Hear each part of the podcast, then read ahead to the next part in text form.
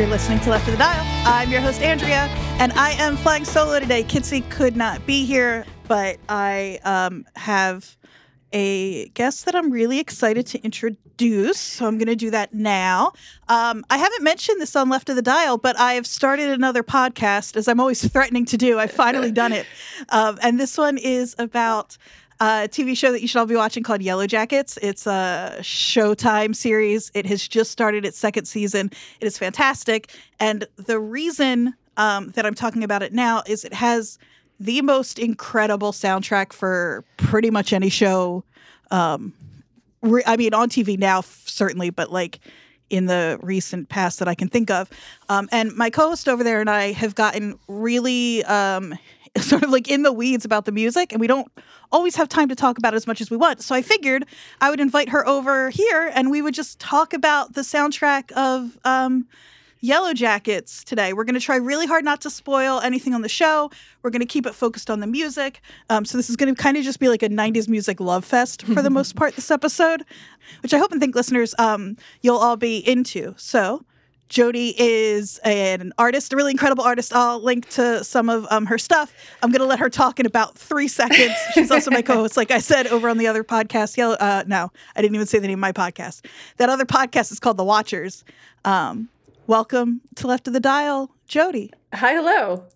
I'm here. I am here to talk about about my uh, my music of my time of the 90s. That was terrible. I'm, I'm here to talk about music, even though I have no expertise here whatsoever. Listeners are so used to me tell, reminding them that I myself am not a musician. Yeah. Um, but we're we're super music fans. Yes. And I'm excited to be able to like geek out about this music with you and then not have to leave it on the cutting room floor. Fair. so we've spent Yes. so much time talking about 90s music and then Probably over an hour at least in only two or three episodes has been Yeah. cut because of time that has been about the music Exactly. of the show. So that is fair. I know usually we focus um for the most part on uh, newer and also independent artists, and that is not happening here today.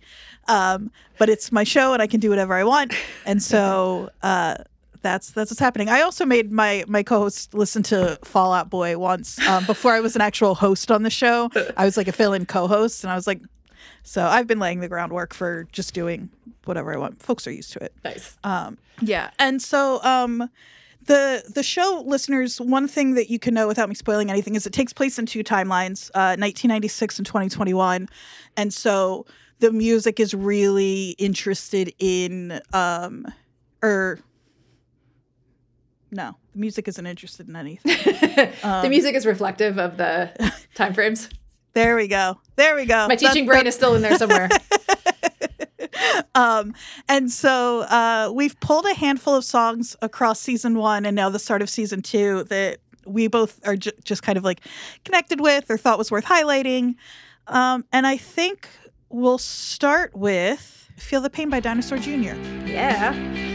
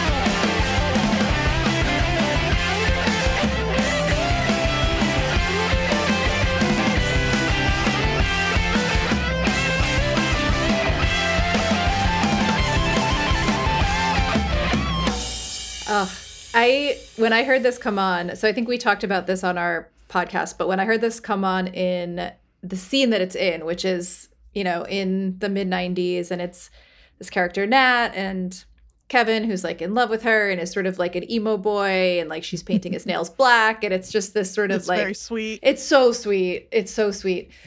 And it was I think we said this was the moment that you knew that she was cool Yeah. because she was listening to Dinosaur Jr. It wasn't the more well known, like, I mean, Dinosaur Jr. wasn't not known, but they were not the like the Nirvana, the exactly. you know, it's a signal. I think it still kind of is when Mhm. people drop Dinosaur Jr. You're like, okay, you're a little more like um uh invested Yeah. in your in your taste of music. And it's a Um, little bit like it had a bit more of a sort of barrier to entry in terms of the Mhm. sound as well because Yeah, it was a little to the side of the the type um, the sound of music at the time. It was Mhm. adjacent, but not. Yeah. It was definitely different. You could kind of hear the very different sound of it. Well, and I think part of that is well, so so first of all, the so the show takes place. It's ninety six. This album's a little earlier, nineteen ninety four. It's Yeah. off of um Without a Sound, and uh, it one of the things I was reading about the song is that, and, and you can hear it obviously, but it's just something I hadn't thought about. Is there's like very little happening in terms of like post processing in the Mm. recording. Um, I'll read. I'll read the quote. Um, this is straight from Wikipedia. Um, we didn't do a huge deep dive here, but um, uh, in a Billboard interview, their producer explained he attempted to achieve a dry sound on "Feel the Pain." So just, I mean, really meaning like no effects or anything. Mm-hmm. Uh, that song is bone dry except for a little plate reverb on the vocals because it's so dry it jumps out more. I think you reap the benefits of sounding good on music television when you do that. Mhm. Um, it's um, I think it's something. Well, I think coming out of the '80s, '94, we're still pretty early, like in terms of like the shift from like grunge to the more like like alternative. What we think of as alternative is like a genre of the time. Like grunge Like, adjacent. yeah, that stuff is still um, not so far removed from the '80s that we aren't you aren't like the music of the 80s is so produced and it's so dressed up and and so when you think about this coming out like again 94 is early 90s Mhm. um uh, in in contrast to that it makes sense that that would jump out and then also maybe be a little off-putting for people who are used to more radio f- quote unquote like radio Yeah. music Because I mean, this is only two years after I think "Smells Like Teen Spirit" came out, Mhm. and so it's there's so much of that specific sound going around that Yeah. when you hear something like Dinosaur Jr., I think that, you know, even though I know dry is actually referring to like the amount of effects, it also actually really kind of describes the sound for me. It Mm-hmm. has sort of a thin, dry sound to it Yeah. um, which was a little. I didn't love it immediately at all. I uh, I think I said this to you before we started recording, but um, every association I have with songs from this time period has to do with who I was dating at the time. um, and like a true cliche, many of these bands were introduced to me by people I was dating. Right. Um, but you know, this was introduced to me by not a person I was dating, but a person that I had a crush on, and I I definitely. Somehow, I was going to yeah. say worse, and I don't mean worse in terms of like No, totally. sh- I mean worse in terms of like that's going to stick with you in a very Yeah. different way. Yeah, and it was a person that you would imagine would be listening to Dinosaur Jr. they were very um sort of introspective and uh distant. 1994 I was 19, I would say. Uh-huh. So prime like serious Oh, yeah, crush like the year of yeah, exactly. yeah, painful relationships that never Mhm. happened that you think about 30 years later. Exactly. Man, it's so funny to be this is judge not judgmental. That's not the right word. But it's so funny to look at some of these songs where like from my 37-year-old brain now and it's like yeah, 19 years old, 18 years old, like oh I feel the pain of everyone Yeah. that I feel nothing. Yeah. I would have been oh, I would have Yeah, been done. But of course. like I would have been like, oh, this the song just gets me. Yeah. I'm like, well you know, and as a as a uh 19 year old who and into my 20s spent most of my time pursuing people who were nowhere near emotionally ready to be involved at all with anyone right. give me that type of song and it's like oh yes this is this is my burden this is Exactly. exactly. this is this is what I'm here for is to understand these difficult people. Side note, um, we mentioned that uh, in the show, this is how you kind of know Nat is cool, and we Mhm. also mentioned that, and we're not going to talk about this band today, but in that same scene, Kevin is wearing a Dead Kennedy shirt That's right. right? So in my day job, I work with uh 19 year olds and 20 year olds and 21 year olds. And um one of them was talking to me about music today. And I mentioned that I was going to be talking about 90s music. And she was like, Oh my God, I love 90s music. And she was like, I don't know if you've heard of these people. Oh, and she starts mentioning like Dead Kennedys, Butthole Surfers. Like, it was so cute. I told her I went to Warped Tour and she almost fell over. I was like, dude, you are uh you are just treading in the path that I uh wore out for you. Yeah, exactly. Yeah, do not cite the deep magic. Yes. Me, which I was there when it was written. Exactly. Exactly. So I thought that was funny. We were like talking about 90s music. She's like 19, which is the age I was when all of this was like in my veins. She also I'm like- dresses like I did when I was 19. Yeah, it's back around. I know the Docs and the flannels and the giant pants and like I mean not as giant as our pants were. Right. No. That's that's tough to pull off. You really gotta. yeah, but the big pants, I can't believe the big pants are coming back around. I know. It really. I know. It's uh it's kind of delightful, honestly. I mean, Yeah. one of the reasons that I think that we kind of got attached to this TV show was because of the like 90s feminist aspects of it. And like that time frame was when, at least during my lifetime, where women and girls decided that they weren't going to be dressing for men as much anymore and started Right. wearing like you know i went from the 80s you know when i was a preteen and you know early teenager dressing like most people in the 80s dressed like leggings and whatever to just i looked like a like i'd rolled around in a goodwill and came out with whatever it attached itself to me Yeah. Like- uh-huh. So yeah, so let's move on. That was like I said, Dinosaur Jr. Feel the Pain. Mm-hmm. And I think next we're gonna talk about Collective Soul, the world I know.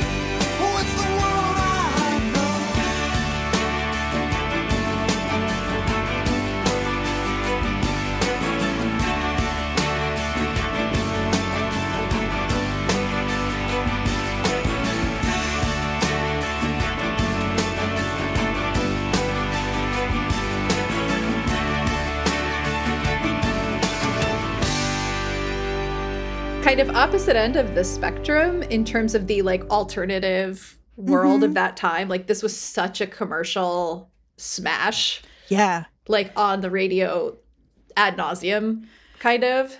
Well, and it's, I wonder if it's because, I mean, I'm sure there are a few reasons for this. Um, but this is a song, there are a handful of songs from the 90s where the video is almost more important than the song itself. Mm-hmm. Um, and I Goo think, Dolls. yeah, that's a great example. Yeah. Um, or I think, or like Runaway Train. Yes, yes, yes, yes. Yeah. Um, and I think, I mean, this is, a, I love this song. It's, this is one of those songs where I don't remember a time when I didn't love this song. And it, has, or when you didn't know this song. Yeah. It feels like it's just been around forever. exactly. And it's also like Feel the Pain, it's the lyrics aren't, um, the lyrics are pretty pessimistic. Mm-hmm. Um, and the story is pretty pessimistic of it being written of just kind of like, you know, walking around and seeing the state the world's in. Specifically, I think, um, Times Well, Square. yeah, Yeah. I had never read that story and I, I looked at it just to kind of get an idea of where the song came from. and I think it's so it's so fitting. I don't know. So it's uh, he says that he wrote it when they had a day off in New York City 25 years ago. So that was probably night in the interview was in 2017. So like, you know, late 90s. Mm-hmm. Um and they were walking around like Times Square and he talks about how like gritty and dirty it was then. Mm-hmm. And I moved to New York City in 99. And so, and it was starting on the this like Disneyfied upswing that was Right, coming, yeah. but it wasn't there yet. Mm-hmm. And and I definitely like not only does the song take me back to that time, but then hearing him talk about how it was just came from a two hour walk around the city. Like everyone who's ever lived in New York has done that two hour walk around the Yeah, city. right. Often at four in the morning on the way home from a bar, but like it's just there's a romantic sound to that song also, even though it's kind of a sad song that Mm-hmm. yeah. it it really fits that sort of wide-eyed but also exhausted feeling of wandering the city, Mhm. especially by yourself as Yeah. like a late teen, early 20s person. Yeah. Exactly. And if you haven't seen this video, go, go watch it because I think it really is one of those iconic. Like I, I haven't even I didn't watch it today because it feels pretty well cemented in my in Mm. my brain. But it's it's the video like yeah, there's a businessman walking around and you can you know that he's on his way. He's like climbing to the top of a skyscraper, presumably to jump, Mhm. and then um in the in the last like moments of it a dove lands on his arm and then he's because he's a new yorker has a bagel in his pocket so he feeds he feeds the dove and the crumbs from that uh draw ants and then he's like uh, you know he sees the comparison between the ants and the people walking around below and and he laughs and it's got this like sort of like positive spin at the end there in a way It's like a it's a sad romantic video to go with a sad romantic song, Yeah. Interestingly enough, there's now like a warning before the video when you try to watch it on YouTube that says it'll mention like, you know, mentions of or images of suicidal thought or whatever. But I think that that sort of like that sound of the sad romanticism and the video and all of that, like it's so fitting for that time. I Mhm. think that there was this a shift in the sound that went from like super aggressive and almost angry maybe in like the early 90s to this where it becomes more like it's softer. Yeah, yeah, and more um introspective. Yeah. and- Yeah. yeah. But it really is. I know I'm a sucker for it, but when that chorus kicks in and it starts to swell a little bit, it's like it's really affecting. Um, yeah. It's like kind of orchestral. yeah. Yeah. I will also because this is a podcast where I feel safe. um, I I had an idea when we were getting the notes and stuff together for the show that what I actually wanted to do was uh, feature covers of the songs that were used in Yellowjackets. It ended up being a little unwieldy, but I was like, I know there is a cover of "The World I Know" that I love, and I couldn't remember who it was, and I Hmm. spent so much time today tracking it down, and I finally figured it out. And and it's um it's a cover by a man named David Cook who listeners might not know but he was the winner of um an early season of American Idol Oh my god. and I That's perfect. he was I don't I'm not like a huge his season for some reason I like followed really closely I didn't Yeah. in general but I was like really rooting for that guy um and I went back and listened to it today and it's fine it's perfectly fine so There was a there was that early period of American Idol where like even people who considered themselves like cool music people were sort of s- interested but not like pretending like I- pretending they weren't. Yeah, so he was like he won season seven. So this is almost oh Jesus, two thousand eight. Yeah. God. Um, Well, a guy that I was friends with when I lived in New York was on season three, I think. What? And we were super excited. We were all voting for him. He didn't make it super far. He made it to like, I don't know, the final 20 or something. But- still, yeah. that's Yeah. That's Well, he was like a he was like the rocker guy when they didn't really have a lot of that. what if I was like, what was his name? And you were like Clake, and Yeah, right? Yeah, he was the rocker guy.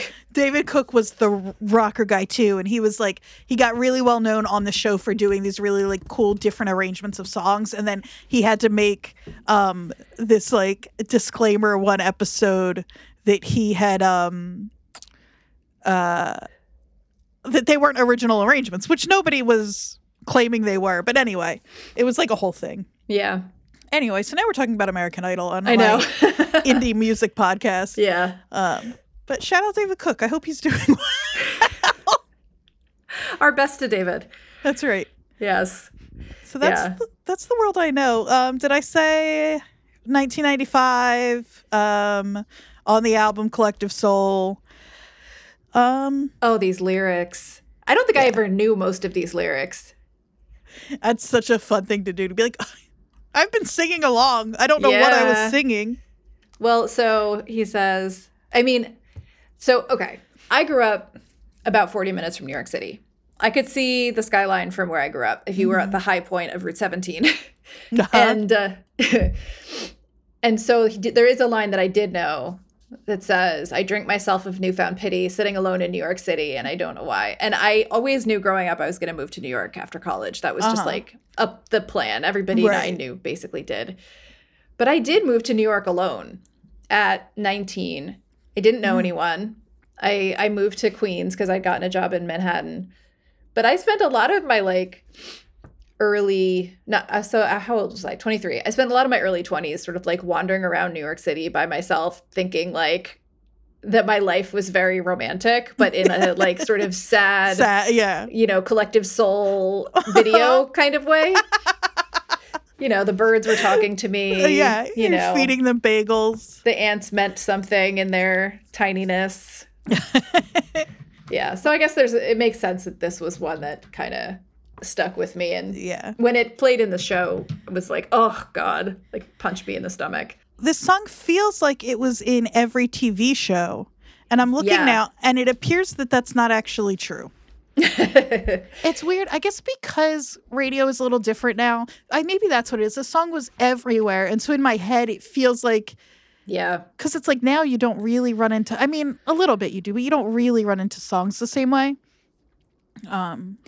Yeah. Well, this has this connects to what we were talking about um, on our podcast about how in the '90s, specifically, uh, music was so radio focused for most of us. Like there Mhm. were people that were, you know, really like music nerds and were like, you know, pulling vinyl from, you know, the 50s or whatever. I don't Right, know. yeah. There were people that were like, you know, I knew before it was cool then also. But most people I knew were listening to 90% of their music based on what was on the radio. mhm.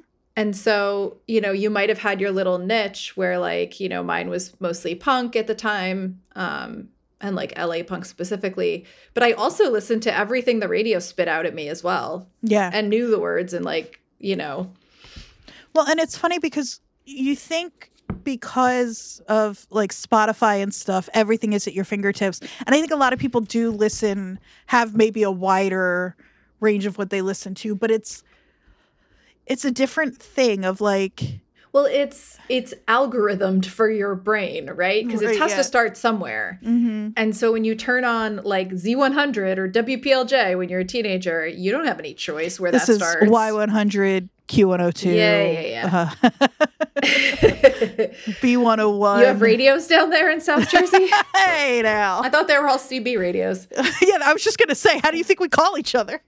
There you go. Yeah. um yeah and and so it's just i don't know i think the way we consume music is is obviously an interesting thing to think about but like but yeah because it's like i listen to the radio all of the time and then i Mhm. had my couple of things where like you know i would go to our local record store and i would stick to the like the few sections that i would i would stick to so in that case i wasn't really branching out Yeah. um, but just by osmosis, I was getting a little bit of everything. Otherwise, Yeah. I mean, sad but true, most of my like interesting music taste came from people that I would that I was dating. Like Mhm. all of that LA punk stuff came from a guy that I dated in high school. He and his friends somehow got obsessed with Bad Religion, and I don't know where they found them um, at the time. Well, But it's I guess, and yeah, I mean, you being like you said, you're a few years older than me, so it's a little different, and I think it was a little. But he, but when I was younger, like I got in, I Green Day was like my gateway drug, um, and it's because I had a friend when I was young. I was in like second grade, and her older brother loved Green Day, Hmm. and then you would do the thing where like you would get an album and you would see like who they thanked. Yes, yes. and who Um, was on the same label? To me, Green Day was the like cheesy band that I had to deal with to go see Bad Religion because they drew people and Bad Religion would like not get a crowd without them. You would be too cool for Green Day, Jodie. I was too cool for Green Day. You would be. I was. Um, I and was I, there for felt Bad like Religion. as a young kid having like a band that wasn't one that I learned from my my like um from like my my mom and Yeah. then like being able to find bands from them um I felt very cool so excuse me. Um, so okay, I know this is not we're not here to talk about Bad Religion. we can talk about whatever I you want. just have to say that like as a very nerdy high schooler who thought she was going to be a writer bad religion was everything i ever wanted in a band. They were like lefty they were mad they had a Mm-hmm. huge vocabulary. I like learned words from them. Like my vocabulary expanded greatly I learned you learned the word dookie Malachite I if you look up any of Bad Religion songs from the like mid '90s, their number of sort of you know five dollar words in there is mm-hmm. bonkers. The masses are obsequious, contented in their sleep, the vortex of their minds ensconced in the murky deep. Of course, I am a cliche in that I don't listen to any of the newer stuff. I stopped listening to them at about American Jesus. we were just talking with Kristen Curtis last week about this that like um, she was saying that statistically most people stop seeking out new music at like the age of 25 or something like that I believe Um, it. I mean, it's kind of convenient that the music I was listening to at 25 is back. right Like, there you go You know, makes my life easier. Oh yeah, right. So that's the world I know by Collective Soul. And now we're gonna switch things up a little bit, and we're gonna we're gonna talk about a cover. Um, those those two songs that we just talked about were from season one, Mhm. and then I, Jodie, you watched the show as it aired. Is that true? This Yes. isn't really okay. And then I got COVID, and you suggested that I watch this, and I binged season one in two days, just Mhm. like a couple of months before the season, the new season dropped. So Yeah. um, I didn't have to wait as long. But one of the first things we got when they started promoting season two, um, with the first or second trailer, was this song. And it's a cover of No Doubt's Just a Girl by Florence and the Machine. And here it is.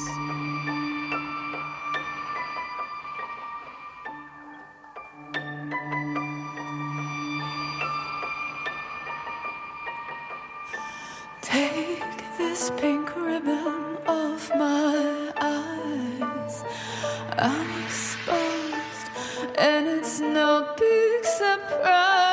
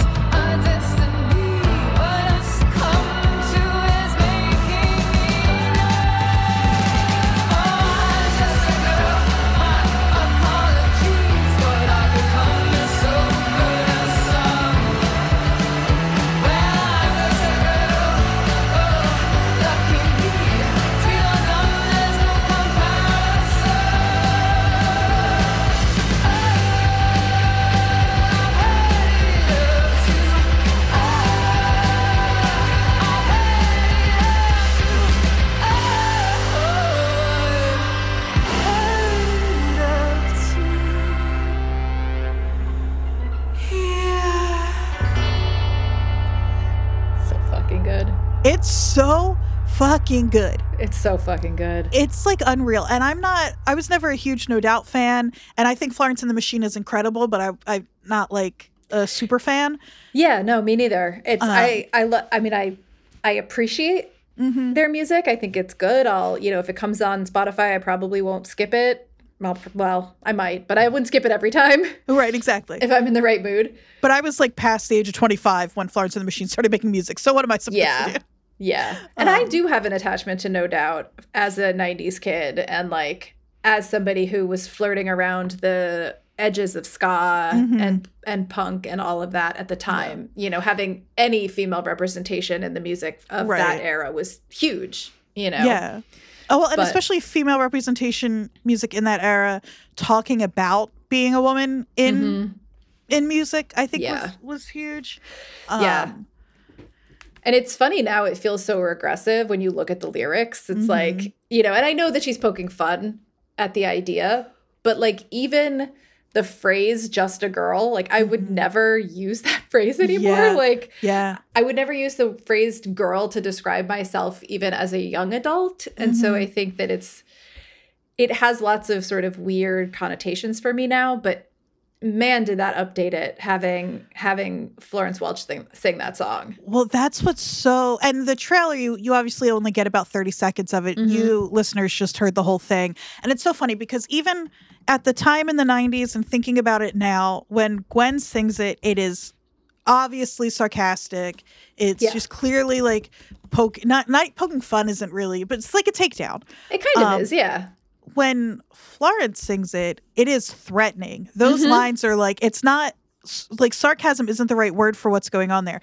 It's like, oh, you think, and if you know the show, it's really fitting. If you don't know the show, it's just an incredible cover. Um, but it's, it makes, it just works so well um, in terms of of the show to put this really menacing Yeah. um, spin. on Menacing is the right word for it. Like it takes it from this sort of like snappy, kind of poppy, a little bit in your face, a little bit sarcastic, Mhm. to being like, whoa, yeah. like watch out, you know?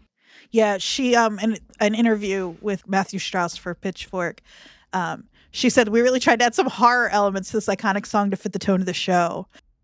They did. The like background vocals that sound sort of like um they're almost chanting. It's like Mhm. this weird like sing-songy choral thing happening that is um really unsettling. She yeah, well that's the way she describes it. She says she was asked to interpret it in a deeply unsettling way. and she did it. Yeah.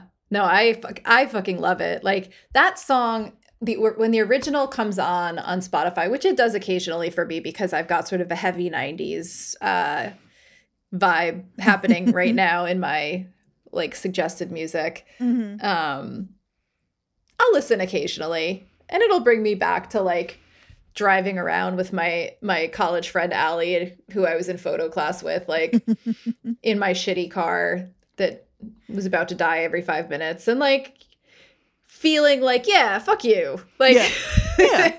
yeah, like I don't I don't need anyone to tell me what to do. Like very much Well, my attitude at 19. Well, and the thing too is that like not that not that it's ever been easy for for women. but like Famously.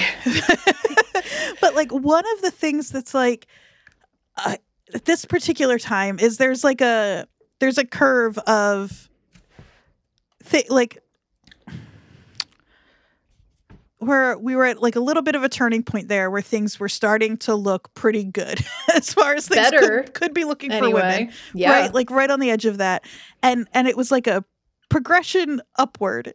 And now talking about it now this song it's like i'm almost like gwen you didn't know how good you had it. Right? and so for the song then to feel this cover it's not just that the song itself feels more threatening and more menacing it's also reflective of a time that is where women are much more threatened and That's menaced such a fucking good point, and man. it's like well and so it's like it's almost like to hear the original version i'm i'm real it's it's almost hopeful. It's like yeah it's yeah it's not yeah yeah i was talking about this with someone the other day that i i really thought in the 90s that like things would always be going in a good direction and it would continue to and like things would continue to get better uh, for women and for queer people and whatever and it's like oh wait no there's No. always a backlash and Yeah. we're in it I remember thinking this is not this is a different subject, but I remember thinking when I was a kid in the 90s being like I'm so glad that all the wars are over.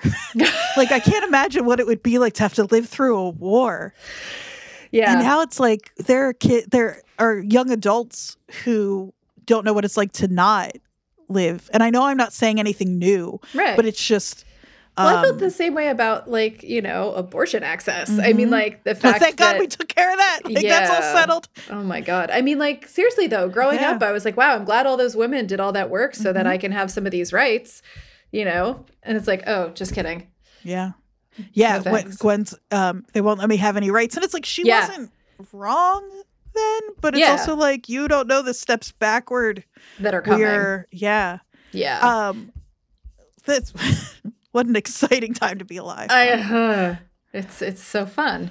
No, it's interesting because I think that we did feel very put upon as women at that time, or at least I did, um, by societal expectations. Mhm. Um, and I think women have always felt that way. It was there was no different then, but it did seem like we could kind of push back in a new way at that point. Mhm. Um, and she, as problematic as she was uh, and is, um, see her recent comments about being Japanese or feeling Japanese. Oh There- no. yeah, I- yeah. There was the whole Harajuku. I remember thing. that, but is she talking about it again? Somebody brought it up and she did not handle it well.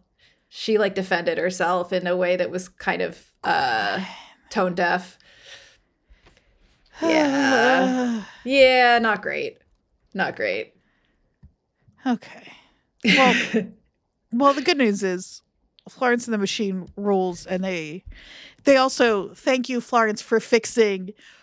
This is I the way this is such a nitpicky thing. The way Gwen twists burdensome uh with it's twiddledum there's no the way she says comparison there comparison yeah, yeah. it there's no it's she tortures that poor word like within an inch of its life and That's florence does not and it works and it's great Yeah. I'm it does sleeping kind of give me an excuse to like the song again, like in a more uh up to date way. Mm-hmm. yeah so thank you for that uh florence Yeah. And I mean, honestly, though, if you look back at these lyrics, when you think about the way it's sung in the original and how sort of upbeat it is, she's saying, The moment that I step outside, so many reasons for me to run and hide. I can't do all the little things I hold so dear because it's all those little things that I fear. That's dark. Mm-hmm. yeah That's Yeah. dark. but it feels but again it feels like when um like the her saying like oh little old me like all Mhm. of that it's it's dark in the way but the way she sings it it does like i've said it makes it feel more sarcastic it makes it feel more like um i don't know if we said tongue in cheek but like a little more tongue in cheek Yeah. but then when he, when florence sings a line like don't you think i know exactly where i stand i'm like i do Yeah. think you know and i don't want to be there you know everything, Florence. yeah. Oh, little old you. I'm like, Yeah. oh God. It's like, yeah. Yeah. Yeah, the line "What I've succumbed to is making me numb." Like Mm-hmm. when she sings it, it's like, oh shit. Yeah. It's Yeah. like she's numb, so now she can murder all of us and feel nothing. I think we've been watching too much Yellowjackets. if y'all aren't watching Yellowjackets, I'm telling you, Come on, it get is- on it. It's so freaking good. It's so fun. And then come listen to The Watchers. Why not? Exactly. Exactly. We do talk about music every week, just not, Yeah, Like- just not as much as this. yeah. Um, should we move on to another song? Yeah, let's do it. What do you want to listen to next? Um, what is sort of next in our rotation? Ah, number one crush. Uh, Garbage. yeah. Hell yeah.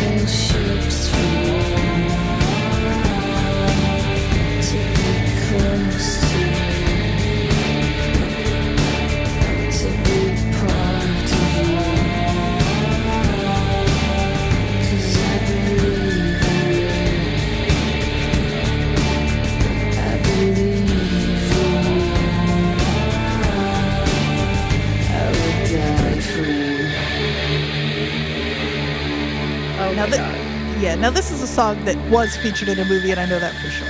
So that's Yes. that's the good news. Yes. Um, but oh my god, talk about re- when you read the lyrics of this one. This is dark.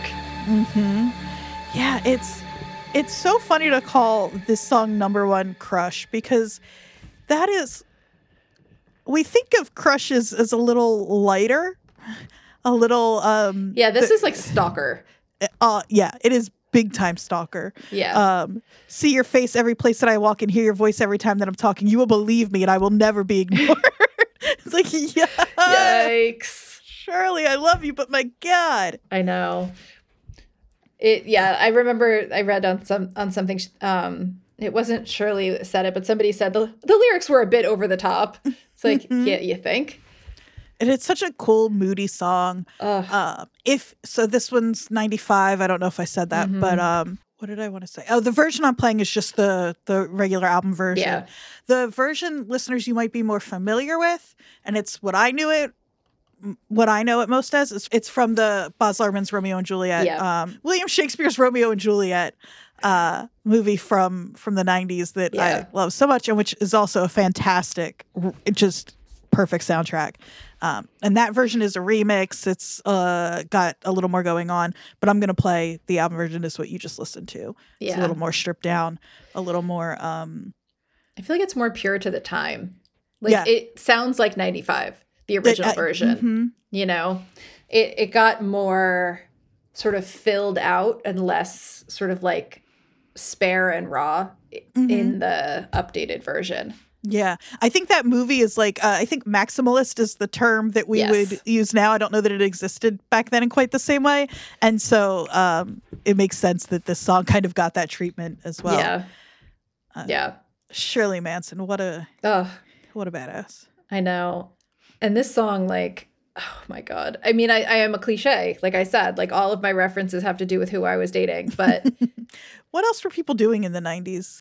it is that stalker feeling. It's like, it's interesting because, you know, we think of a strict definition of a stalker, but there's also the kind of obsession that comes with crushes and early relationships at that age that is a Mm-hmm. Yeah. little, uh, more than a little unhealthy. Mm-hmm. um, that I think the song speaks to just as much as it could be taken in more of a sort of frightening way. Right, right, and again, not to talk too much about Yellowjackets, and not to say too much about how this song is used, but well, not to talk too much about Yellowjackets, but this song is used um, as a way to sort of underscore this relationship um, that isn't.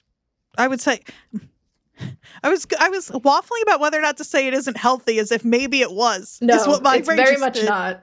Yeah, and um, I think I think what you're trying to say here is that it is used to indicate that the person that we are looking at has not evolved necessarily past this understanding of relationship. that was that was exactly what I was trying to say. Thank you. You're welcome. Just Shall we like- discuss Cornflake Girl? Yeah, hell yeah.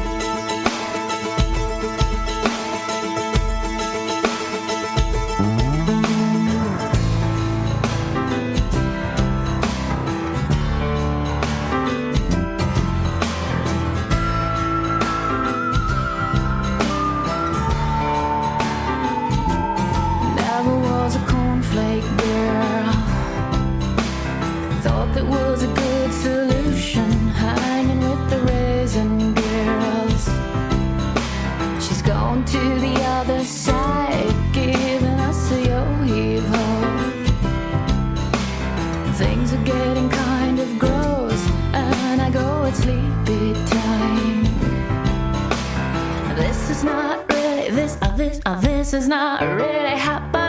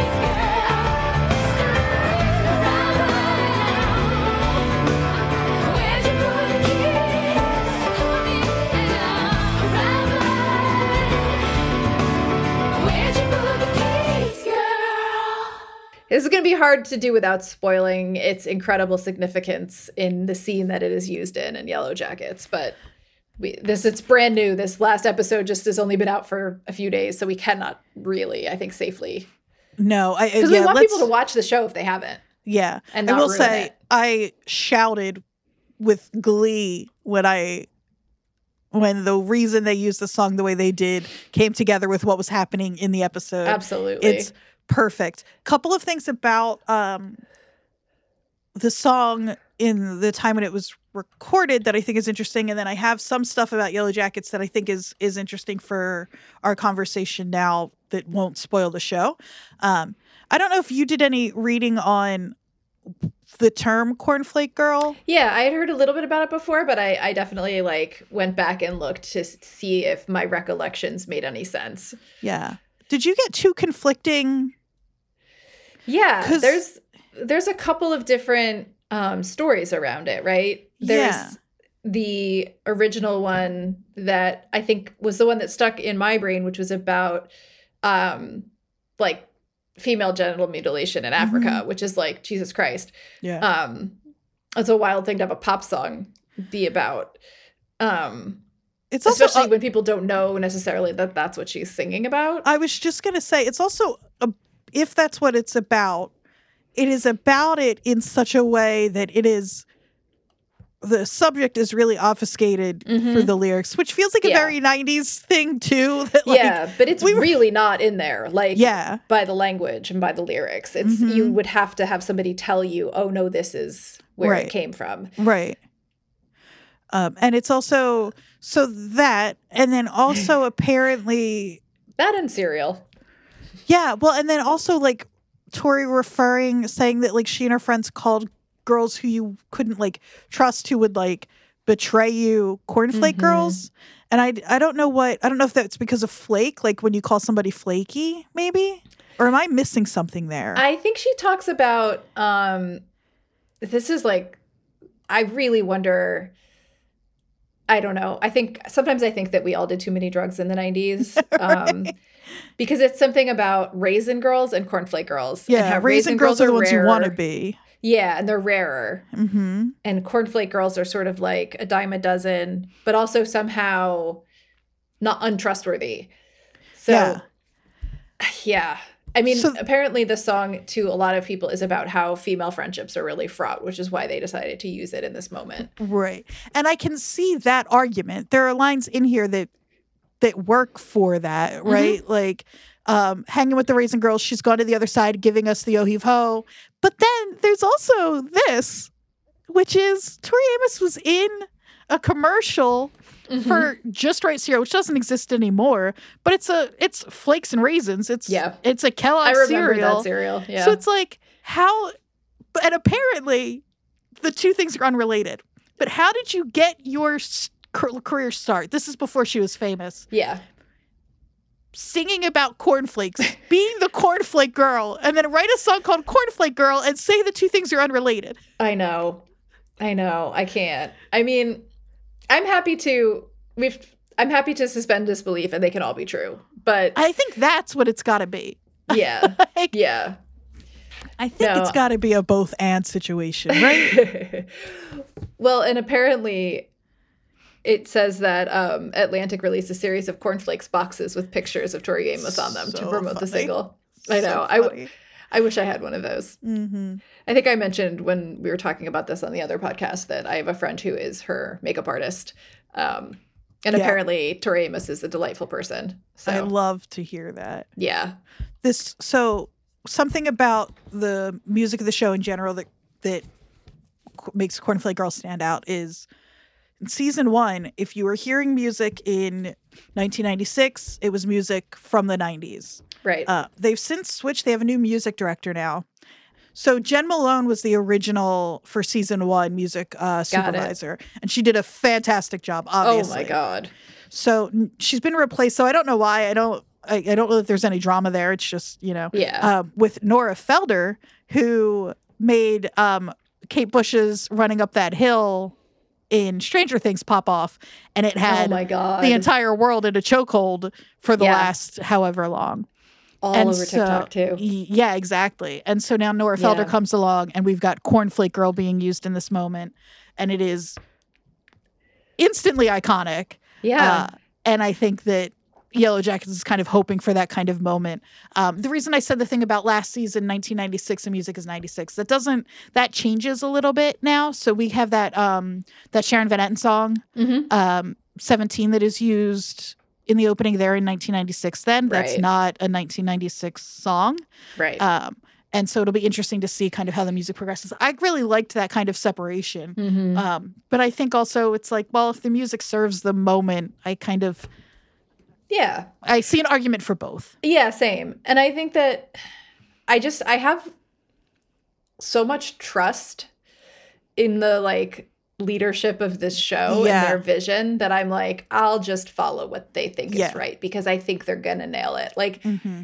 the you know, we're talking about specific songs right now, but the way that to to watch a show on like a a prestige show on like a major network that is using music the way that they're using it, using like Jane's Addiction, The Offspring, like Salt-N-Pepa, like all of the shit from my growing up that was so so so a part of my like veins Mm-hmm. is amazing. I mean, it's like I can't get over the job that they're doing. Not just I the know. songs that they're choosing, but also where they're placing them and what they're using them for Yeah, to and get we've across. we've talked a lot about like it never feels pandering because it's so clearly done with love. Yeah. They're not just pulling the top 10 songs from 96 and and throwing them in. They're really helping to tell the story and then if that also is uh, emotionally manipulative, so be it. then so be it. Yeah. I mean, like the number of times watching the show that I have been like, oh my God, that has had to do with a music cue Yeah. is higher than any show I think I've ever watched. Absolutely. like sometimes it's so on the nose, especially lyrically, that it's like it is a little bit pandery, but in like the best way. It's pandering to those of us that know those songs so intimately that we know Mhm. exactly the lyric that's coming up. Right, yeah. You I feel like they're doing it because it's fun for them, not because they're like, this will get them. Yeah. You know, it's Yeah. like they're not, it doesn't feel dishonest at all. It feels like it comes from a real place of genuine love. Yeah. And the music is getting to, I think, the people that they're trying to reach. Like hmm I, as as you know, have spent way too much time on the subreddit for Yellowjackets recently. And the sheer number of people from Gen X on that damn subreddit. Us old it. folks are out there. We are all over the Yellowjacket subreddit. So- Like all of us, like you know, early to mid '90s kids are everywhere Mm-hmm. right now. It's, We it's do about exist. time. We do exist. they do exist. We've just That been kind my- of. That was my Santa Claus M&M's commercial impression. I I That's actually what I was that. just doing. I caught that. I didn't know that was in there. Is yeah, it got shaken loose. Yikes. Yeah, they do exist. yes, I know exactly what you're talking about. Oh, our brains are just infected. Um, yeah, it's bad. But yeah, no, I think that, you know, especially with Gen X being such a small segment of the population, we do kind of like being pandered to because no one gives a shit. That's that's true. You know, we pretend we don't give a shit, but I think we kind But- of do But but you do. a little bit. Huh, you know what's interesting? What's that? I was just googling what year Beavis and Butthead started because I'm just surprised there hasn't been a be- like a Beavis and Butthead reference on the show. mhm. Um, and it was the movie came out in 96 so Hmm. the show has been i mean the show is out for i think so 92 was when the first short so figure 93 to 97 yeah. um when it was on mtv but it was it's been it was brought back for paramount plus um pretty like in the last few years and just today six hours ago um today's march 28th listeners uh they dropped the official trailer for season two so that's interesting wow. yeah Beavis and Butthead. Oh my god. mm-hmm Talk about brainworms. on, on I was obsessed. Like there are a few things that have are very like that are in like when I was still cooking in my DNA and like Beavis and Butthead is weirdly one of them. I could see that. Thank you. I'm choosing to take that as a compliment. I mean, for Um, me, it was like Daria. Yeah. was Oh, of just- course. Yeah. Yeah. Yeah. So yeah, so those are all the songs from Yellowjackets. We have one more. It's a little bit of a wild card. Before we get into that one, though, we've got to do some podcast housekeeping. Um, do you usually I have folks plug something they're working on where they want people to go? Would you like to let folks know where they can find you and Oh what you want them to listen to? Well, I'd like you to listen to The Watchers, which Great is idea. a Yellowjackets podcast uh, run by two amazing New Jersey bred uh, women, Like a fucking bagel. like a fucking bagel. It's Uh, a Jersey bread. You get it. to Jersey bread. That's right. um, yeah, so you should listen to that. You can find us at WatcherspodNJ on Instagram and Twitter. It has our links to all of the places you can listen to us. Um, I you can also follow my Instagram. I'm an artist. I post my work there. It's Jodie J O D I E underscore M I M. Um, Jodie is like a genuinely incredible artist. So go give, even if you're not going to watch Yellowjackets, go give Jodie a follow. Um, I'll run through the stuff y'all are used to hearing me say though. Um, we're at Left of the Dial FM on Instagram and Left of the Dial PC on Twitter. You can find all our episodes, live sessions, interviews, album reviews. The list goes on at Left of the Dial.fm. Um, go check out. We just put up since we're talking Jersey, and I haven't mentioned it in a little while. Our uh, we've been posting a bunch of sets from Fest last year, and we just put up a set um, of Jersey's finest, the Ergs, um, with our our friend Mikey Erg, Yeah. um, obviously, and it rules. It's so fun. Um, their uh, their live show is is nuts, and it was really cool. And um, we had a drum cam on Mikey, so you get to see all of that. And uh, yeah. Um, and of course, you can catch me here every week, and then over at Chris Gethard's New Jersey is the World, doing a bunch of different things. You can also hear Jodie. She's our, um, she's our. If you're part of the leave her turn, voicemails. that's right. If you're part of our Patreon, the Turnpike tier, Jodie is our um, podcast closer once a month, and uh, That's how yeah. we got here. we, that is how we got here and uh we do all kinds of stuff um we're at nj is the world on twitter new jersey is the world on instagram i'm on twitter and instagram at aq andrea q my plugs are getting so long um i think that's You got to stop making podcasts. I, I, the thing is, is that like I keep saying that I threaten to make a new podcast every other week. This is the first time I've made good on it.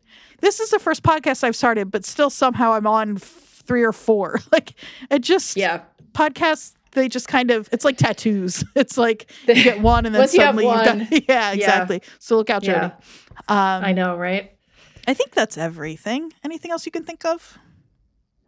I don't think so. Watch Yellowjackets. It's fucking Yeah, great. Yeah, it's on Showtime, so you either have to pay for Hulu or Showtime, but you can watch the pilot for free. And if you're someone who doesn't want to pay for a streaming service, I would say don't watch the pilot because you're gonna Get hooked. want to. yeah, and I think right now you can do Paramount Plus. I, they're not paying us, yeah, but you could do Paramount Plus in Showtime bundle, and that's what I've been doing. Uh, okay. Good or find a friend that you can convince to give you your their login.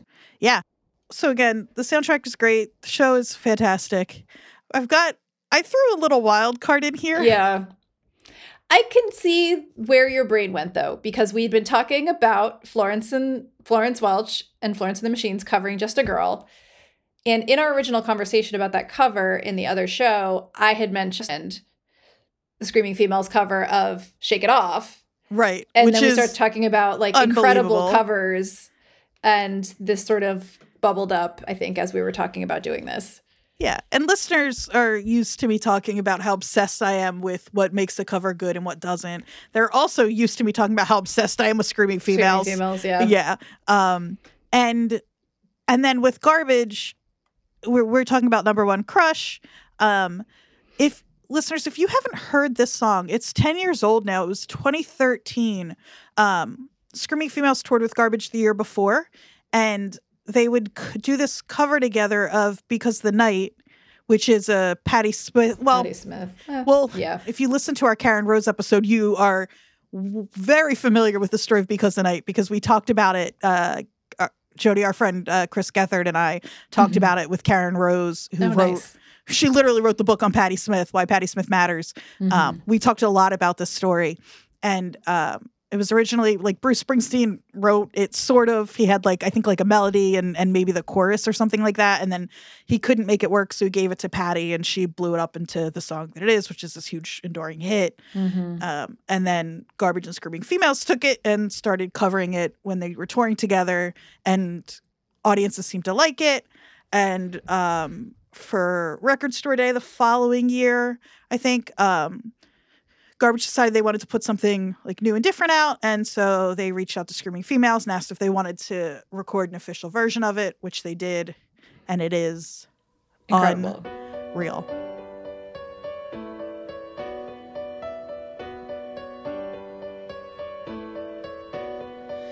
Take me now, baby, here as I am.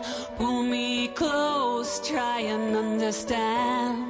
Desire is a hunger, it's the fire I breathe.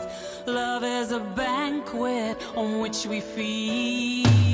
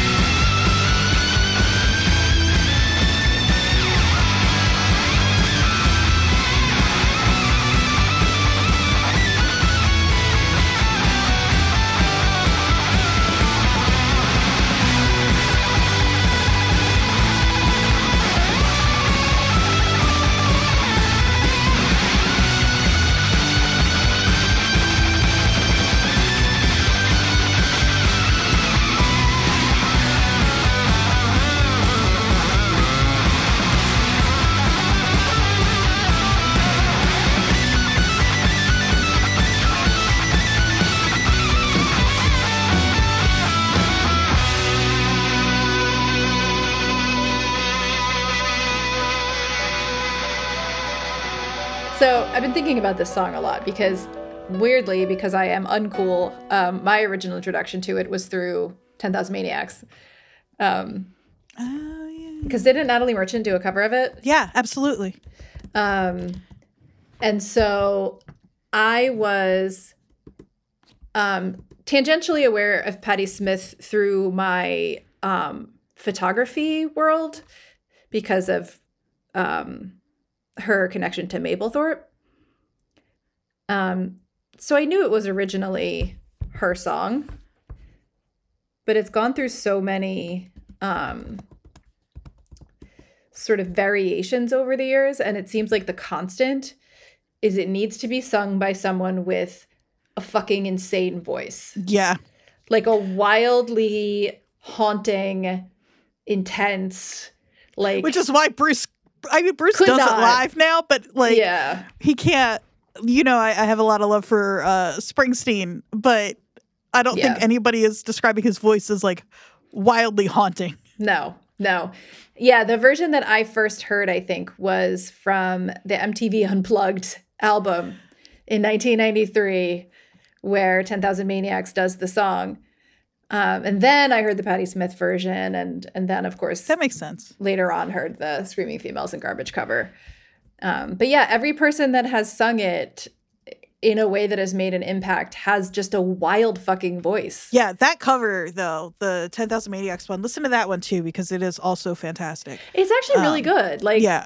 it's you know it's from that time period of the the like weird ascendance of 10,000 Maniacs as some a, a band that kind of crossed over a lot of boundaries in Mhm. terms of like different types of music listeners. Yeah, that's interesting. I think it might have had to do actually with the MTV Unplugged phenomenon that was going on at Mhm. that time. Like Nirvana did MTV Unplugged, Mhm. like, you know, all sorts of bands. It was really actually, now that I think about it, it was extremely exciting at the time because it was a new way of listening to the music that you already loved. And like, it felt like such a weird, intimate experience. That's such a good point. Yeah, I mean, like, because I listened before high school. I grew up in northern Jersey in the late 80s. I was a metalhead. Uh-huh.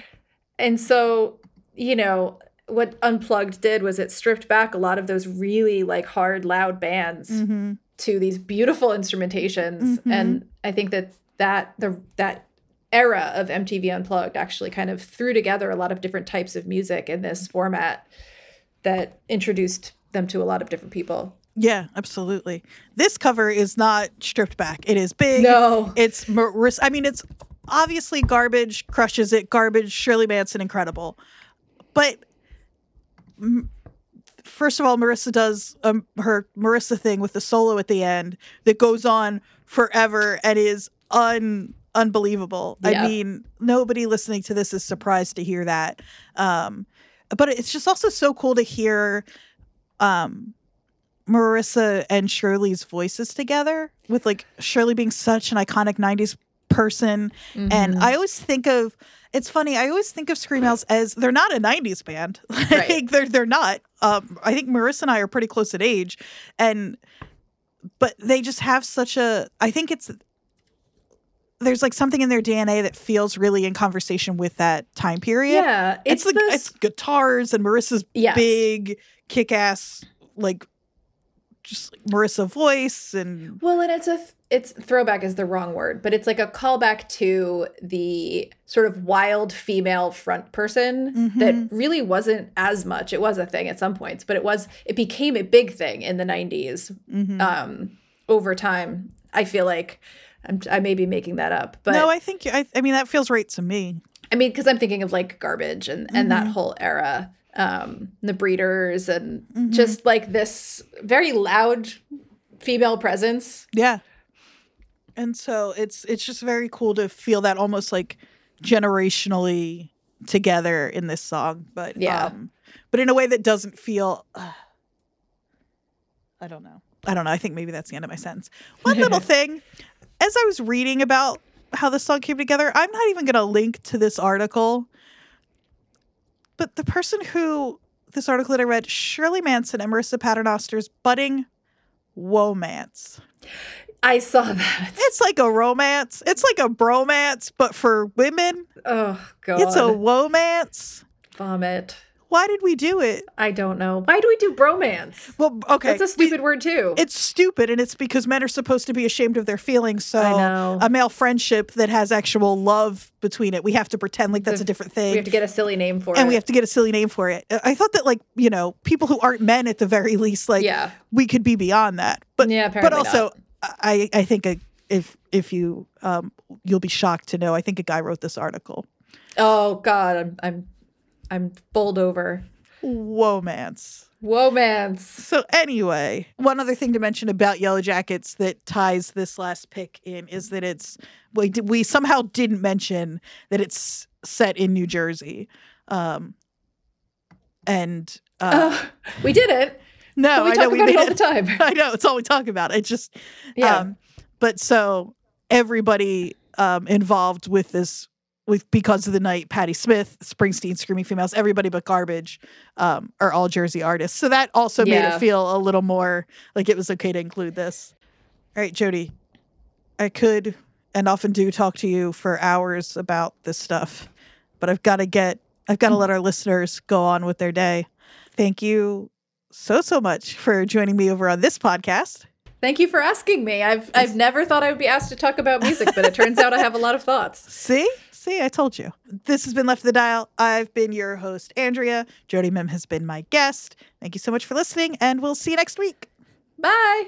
And if I don't see you in a long, long while, I try to find you left to the dark.